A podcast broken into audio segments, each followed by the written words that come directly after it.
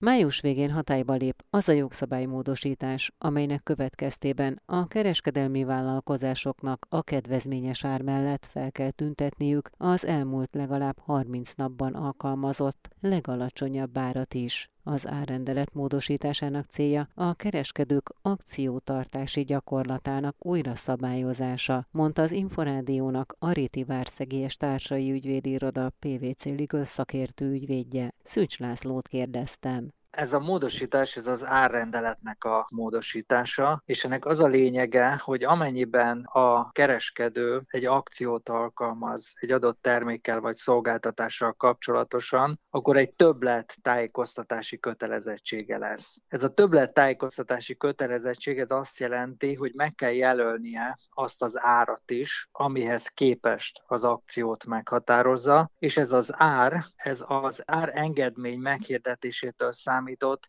legalább 30 napos időszak alatti legalacsonyabb ár lesz. Hogyha végig gondoljuk ezt a szabályt, akkor ennek az a lényege, hogy a kereskedő a jövőben nem alkalmazhat olyan tisztességtelen magatartást, hogy a tervezett akció előtt megemeli az árat, és utána a megemelt árhoz képest kommunikálja az akciós árat. Hogyha az általános szabályokat nézzük, akkor korábban sem alkalmazhattak ilyen megtévesztő akciókat. Ez a rendelet módosítás azonban egyértelművé teszi, hogy mi az az ár, amihez képest az akciós árat számolni kell, és ebben az esetben teljesen egyértelmű, hogy ez a korábban esetenként alkalmazott magatartás a jövőben már nem működhet. Milyen jogi eszközök lesznek majd arra, hogy azt ellenőrizzék, hogy az árrendelet módosítását betartják-e a kereskedők? Hogyan lehet ennek utána járni? Nyilvánvalóan a fogyasztóvédelmi hatóságoknak egy elég kemény feladat lesz ennek a szabálynak, ennek a szabályrendszernek az ellenőrzése, de a fogyasztóvédelmi hatóságok is egyrészt felszólíthatják magukat a cégeket adatszolgáltatásra, tehát amikor megjelölnek egy ilyen árkedvezményt, akkor mondjuk megkéri a hatóság, hogy mondja meg, hogy az elmúlt 30 napban az adott termékkel kapcsolatosan milyen árakat alkalmazott, de természetesen arra is lehetőség van, hogy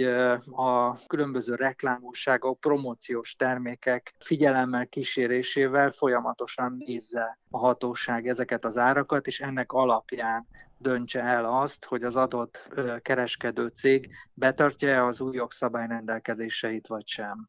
A kereskedelem számára mi jelenti a legnagyobb kihívást az új jogszabály alkalmazásában? Ugye a kereskedelem azért nem 30 napos akciókban gondolkodik, tehát azért eddig sokkal rövidebb etapokkal jelentek meg az akciós újságok. Most erre a 30 napos logikára kell átállni, és nyilvánvalóan azt is figyelembe kell venni, hogy az akciót követő időszakban, tehát az azt követő 30 napban, az az akciós ár lesz az alap, amit egyébként például a Black Friday esetében a kereskedelmi vállalkozás alkalmazott. Most, ha megint csak visszatérünk a Black Friday-ra, ami jellemzően november elején vagy november közepén szokott lenni a legtöbb vállalkozásnál, ez azt jelenti, hogy ha a Black Friday-nál egy akciós árat meghirdetnek, akkor gyakorlatilag az egész karácsonyi időszakig ahhoz képest az akciós árhoz képest lehet további árkedvezményeket megjelölni.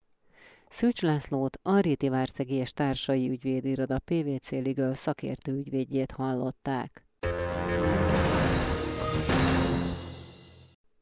Jelentős drágulás indult el az elmúlt hónapokban a használt autók piacán, a magyar nagykereskedők pedig sokszor nehezen tudják beszerezni ezeket a járműveket, mondta az Inforádiónak a jóautók.hu vezérigazgatója. Halász Bertalannal beszélgettem. A belföldi használt kereskedelemben a beszerzési források az új autós ellátási láncakadozások miatt szintén akadoznak. Itt ugye a magyarországi új autóforgalomba helyezések jelentős visszaesését látjuk 2022-ben. Nagyon sok márkánál több éves másfél éves, esetleg két éves várakozási listák alakultak ki, és ez nyilván a használt autó beszerzéseknél a céges flották cserélődésének eltolódásával beszerzési nehézségeket generálnak. Külföldi beszerzést, használt autó beszerzés tekintetében pedig szintén problémák vannak. Az új autós ellátási láncakadozások egész Európában tapasztalhatóak, és azok a európai szinten autókereskedéseket ellátó depók, kereskedések, akik Olaszországban, Németországban nagy flották levetett autóit osztották szét a használt autókereskedéseknek európai szinten, ezek is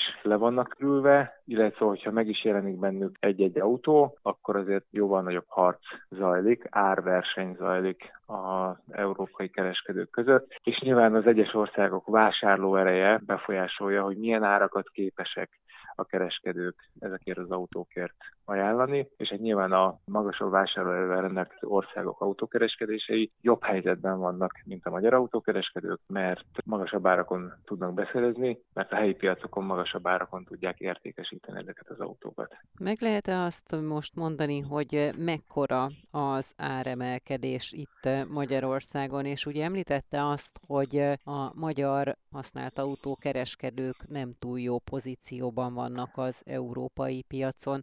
Ez mit jelent a gyakorlatban, hogy jóval kevesebb használt autót tudnak a piacra bocsájtani? Ugye tavaly, amikor elindult az árspirál felfelé, akkor félve mondogattuk, hogy vannak olyan kategóriák a használt autó piacon, ahol 10-20% környéki áremelkedéseket is látunk. Most arra már általános, hogy gyakorlatilag minden autókategóriában 20-30%-os áremelkedési szintről tudunk beszélni. És ennek ugye a keresleti oldal elképesztő szívó hatása az egyik oka, a másik pedig a kínálati oldalnak a szűkössége, és ugye a kérdés második fele valóban az a helyzet, hogy a magyarországi kereskedők egy bizonyos szintig tudnak elmenni a licitekben. Most már a kiskereskedelemben is, hogyha megjelenik egy autó egy-egy szalomban, véletlenül oda keveredik egy népszerű típus, ami már hónapok óta nem volt elérhető, akkor extrém esetben valóban az van, hogy a végfelhasználók, a magánszemélyek is licitálnak, hogy a listáron fölül kihajlandó többet adni azért az autóért, hogy hozzákerüljön, és ne kelljen következő hónapokban tovább folytatni a várakozást. Addig tudnak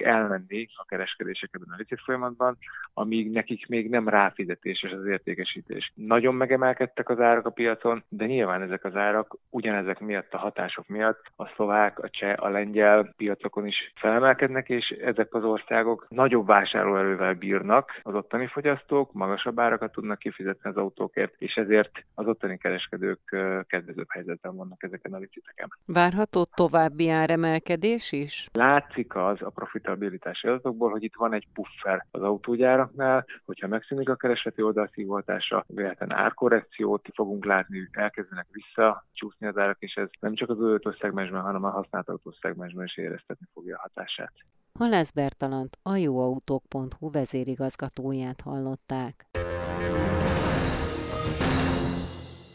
Márciusban 496 ezer forintra nőtt a bruttó átlagkereset Magyarországon, ami 17 os növekedés egy év alatt. A növekedéshez hozzájárult a minimálbér és a bérminimum jelentős emelése és a fokozódó munkaerőhiány, valamint a növekvő infláció is, mondta a Központi Statisztikai Hivatal adatait értékelve. Hornyák József, a portfólió elemzője. Márciusban 496 ezer forint volt a bruttó átlagkereset Magyarországon, ebbe beletartoznak azok a vállalatok is, amelyek öt fő alattiak. Ez 17%-os növekedés az előző év azonos időszakához képest, tehát azt mondhatjuk, hogy egy nagyon jelentős bérnövekedésen vagyunk túl ebben a hónapban, és a rendszeres keresetek is nagyon jelentős mértékben emelkedtek. 400 59.700 forint volt, ami 15,5%-os növekedést. Ez annak köszönhető részben, hogy az év elején 20%-kal nőtt a minimálbér és a garantált bérminimum, ami jelentősen növelte a legkisebb béreket. Ahhoz, hogy ne legyen bértorlódás, ugye nagyütemű béremelkedést kellett végrehajtani a minimálbérhez, illetve a bérminimumhoz közeli bérkategóriákban is, ez tolta felfelé az egész bérskálát, illetve a fokozódó munkaerő hiány is érdemben emelte a béreket. A márciusi vártnál gyorsabb béremelkedéshez pedig most már az infláció is hozzájárulhat, hiszen a nagyobb infláció miatt a munkavállalóknak magasabb bérkövetelésük lehet, hogy ne romoljon a reálbérük, ne csökkenjen az életszínvonaluk, és ez is egy meghatározó a tárgyalóasztaloknál. A magas infláció, ami 20 éve nem látott gyorsuláson ment keresztül, érdemben befolyásolhatja a bértárgyalásokat is, és ezért magasabb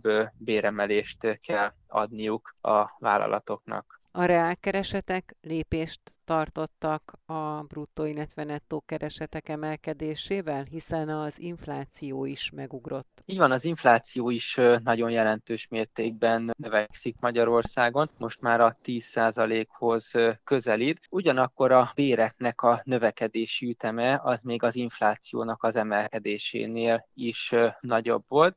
Az elmúlt hónapokban 2-4% közötti reálbéremelkedéshez szokhatunk hozzá a versenyszférában. Ez most 7% feletti reálbéremelkedés volt márciusban, tehát azt mondhatjuk, hogy a béreknek az emelkedése az gyorsabb volt, mint ahogy a pénzünk romlott volna. A kedvezmények nélkül számolt nettó kereset mennyi volt ebben a hónapban? A nettó átlagkereset az 340 ezer forint volt, kedvezményekkel együtt pedig 300 50 ezer forintot is meghaladta. Ugyanakkor érdemes megjegyezni, hogy ugye az átlagkereset az nem az átlagembernek a fizetése. Az átlagember inkább a medián bért kapja meg. Hogyha a kereseteket sorba rendezzük a legkisebbtől a legmagasabbig, akkor a medián bér a középen álló embernek a fizetése. Itt bruttó értelemben 394 ezer forintos mediánbérről beszélhetünk, nettóban pedig pedig 274 ezer forint volt a medián, ami egyébként 16,5 százalékos növekedést jelent. Hornyák Józsefet, a portfólió elemzőjét hallották. Megkezdték a magyar turisták a szállások foglalását Horvátországban. Május közepéig a foglalások összértéke több mint ötszöröse volt a tavainak, de még így is elmaradt a 2019-es pandémia előtti szinttől, mondta a szállás.hu sajtószóvivője. Kelemen Lilit kérdeztem. A tavalyi évhez hasonlítva abszolút az látszik, hogy most magasabb a foglaltsági szint, ugyanis már közel ötszörös a tavalyi állásnak a jelenlegi foglaltsági szint. Nyilván ehhez az is hozzátartozik, hogy a tavalyi évben bizonyos feltételek feltételekkel lehetett határt lépni Horvátország irányába, és most sokkal kedvezőbbek a körülmények a Horvátország, illetve egy nemzetközi utazásra is. 2019-hez viszonyítva még látunk elmaradást. Múlt heti állás szerint körülbelül a 2019-es ekkori szintnek az ötödével kevesebb az, ami most bent áll. Viszont abszolút bizakodóak vagyunk, ugyanis azt látjuk, hogy még a pandémia előtt jellemzően már januárban foglaltak azok, akik Horvátországba terveztek nyaralást. Az elmúlt évben, illetve idén is inkább április vége, május az az időszak, amikor megteszik a foglalásokat. És hogyha azzal a foglalási ütemmel számolunk, ami most májusban berobbant, akkor abszolút van arra lehetőség, hogy még a 2019-es szintet is túlszárnyalják a horvátországi foglalások. Egyébként a foglalási darabszám mellett a foglalási érték változása is érdekes, ugyanis annak ellenére, hogy darabszámban kevesebb egyelőre a foglalás, mint 2019-ben ugyanakkor, értékben már meghaladta azt a szintet, hiszen ugye egyrészt ehhez hozzájárul az infláció is, illetve az áremelkedés is, de másrészt van arra igény a Horvátországba induló magyaroknak, hogy magasabb kategóriájú szállást foglaljanak. Ez irányba egyébként mi is bővítettük bővítettük a kínálatunkat, tehát az elmúlt évben a hotel kínálatunk bővítése zajlott, így a kereslet és a kínálat megtalálta egymást. Ez mit jelent tehát, mekkora árban költenek szálláshelyre a válaszadók? Megoszlik. Készítettünk egy felmérést, hogy ne csak azt lássuk, hogy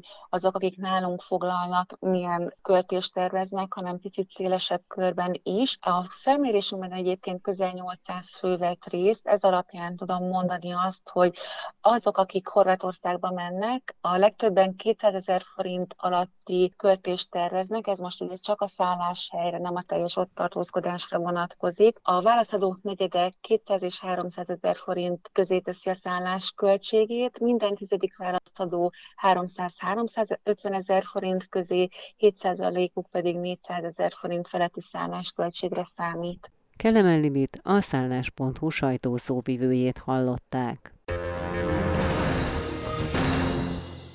Június elején jelenik meg nagyobb mennyiségben itthon a friss magyar szamóca.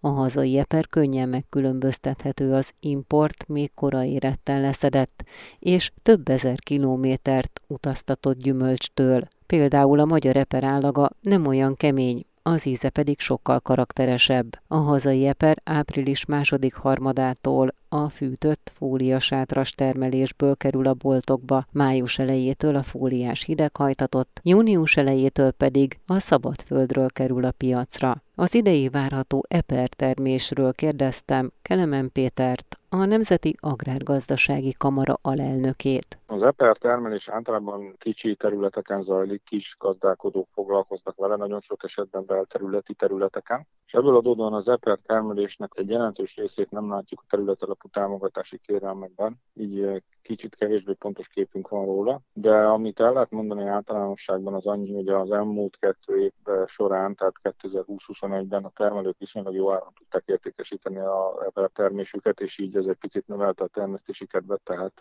azt gondolom, hogy valamennyivel, ha nem is sokkal, enyhe területnövekedés lehet, hogy van az országban. A termés mennyisége alapvetően nem kiemelkedő, aminek az az oka, hogy a különböző tavaly őszi környezeti körülmények azok az idén tavaszra azt eredményezték, hogy nem lett nagyon-nagyon sok virág a szamóca töveken. Így összességében azt gondolom, hogy jelen pillanatban a szamóca szezon az egy ilyen átlagosnak mondható termés mellett zajlik.